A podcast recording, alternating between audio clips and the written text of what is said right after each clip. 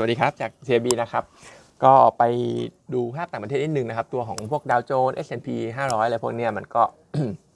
เมื่อวานเนี่ยปรับตัวลงแรงในรอบเดือนนะครับ ก็เป็นความกังวลเรื่องเดิมก็คือเรื่องของภาคการธนาคารของเขานะครับ ที่ตัว First Republic Bank เนี่ยเขารายงานงบ Q1 ออกมา แล้วก็บอกว่าตัว Deposit เนี่ยหายไปในช่วงของใครสิทธิ์ประมาณ 40%แต่ตรงนี้ผมว่ามันเป็นเรื่องเก่านะครับ Data ข้อมูลก็เป็นเรื่องที่เกิดขึ้นใน quarter หนึ่งแล้ว ปัจจุบันเนี่ยมันมันมันมั่นคงและ stabilize แล้วนะครับ มีการอัดฉีดเงินเข้าไป รวมไปถึง e a r n i n g ของกลุ่มแบงก์ต่าง ๆ ที่ประกาศออกมาก็ถือว่าแข็งแกร่งนะครับ เพราะฉะนั้นผมมองว่าไม่ต้องกังวลอะไรเกี่ยวกับเรื่องนั้นไปนะครับ ส่วนภาพ index เรา เซตเราเนี่ยผมมองว่า 1530 1520 เนี่ยน่าจะเป็นแนวรับที่ aggressive buy ได้แล้วครับ จริงๆนะเลเวลตรงเนี้ยก็พอที่จะ comfortable ที่จะซื้อแล้วแหละสำหรับตัว index บ้านเรานะครับ เพราะว่าถ้าเราดูจริงๆเนี่ยบ้านเรานี่ underperform ผมมองว่า underperform เกินไปนะครับ เทียบกับภาพเศรษฐกิจ น่าจะเป็นหนึ่งเดียวในอาเซียนที่จะเห็น GDP เนี่ยเป็นบวกได้นะครับ ก็คิดว่าคงต้องรอเรื่องการเมืองให้มันนิ่งมากกว่านี้ก่อนแหละ เรื่องของการจัดตั้งรัฐบาลหลังเลือกตั้งอะไรพวกเนี้ยจากนั้นเนี่ยโฟล์ฝรั่งก็น่าจะไหลกลับเข้ามานะครับเพราะเพราะฉะนั้นเลเวลตรงนี้ 1520 1530 ก็อาจจะเป็นจังหวะ best buy ได้อีกสักหนึ่งรอบนะครับ ส่วนตัวของอื่น ๆ ก็จะมีเดลต้าประกาศแตกพาร์นะครับ ก็จะใช้พาร์ใหม่วันที่ 28 ก็คือวันศุกร์นี้ ก็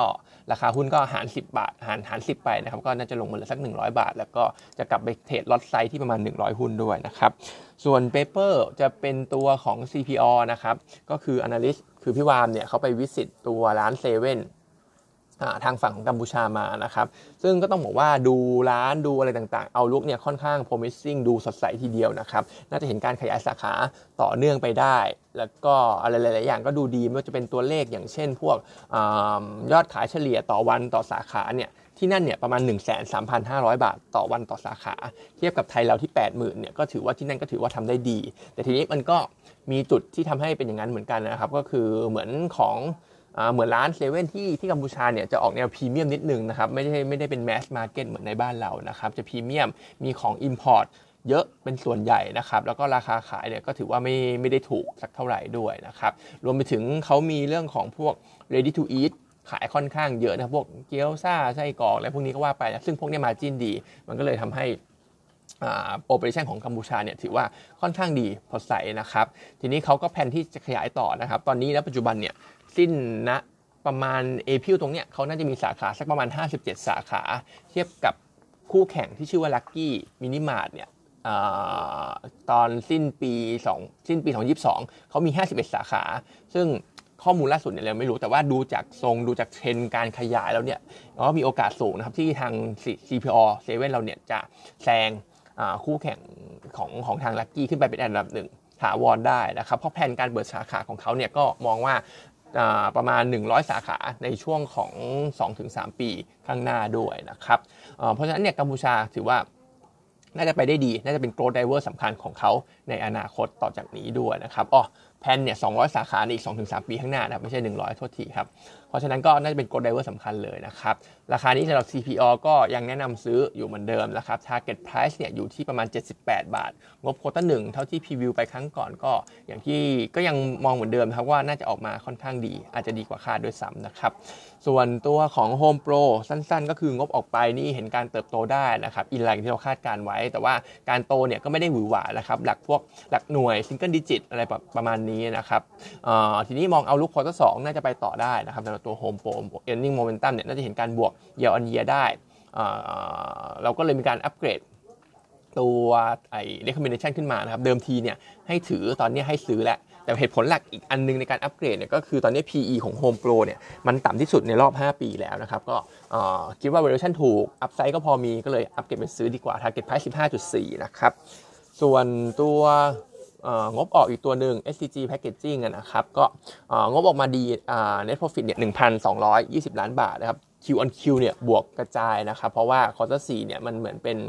extra low ไปนิดหนึ่งนะครับ quarter นี้ก็เลยฟื้นตัวออกมาค่อนข้างดี ยอดขายดีขึ้น EBITDA margin ดีขึ้นนะครับ แต่ถ้ามอง outlook ออกไปเนี่ยหรือว่ามองตัวเลขที่ออกมาใน quarter หนึ่งเนี่ยมันคิดเป็นแค่สักประมาณ 16%ของ full year forecast เองนะครับ เพราะฉะนั้นเนี่ยก็ยังมีโอกาสสูง ที่ consensus จะ downgrade earning ของทาง SCG Packaging ลงมานะครับ รวมถึง outlook ถ้าเรามองเนี่ย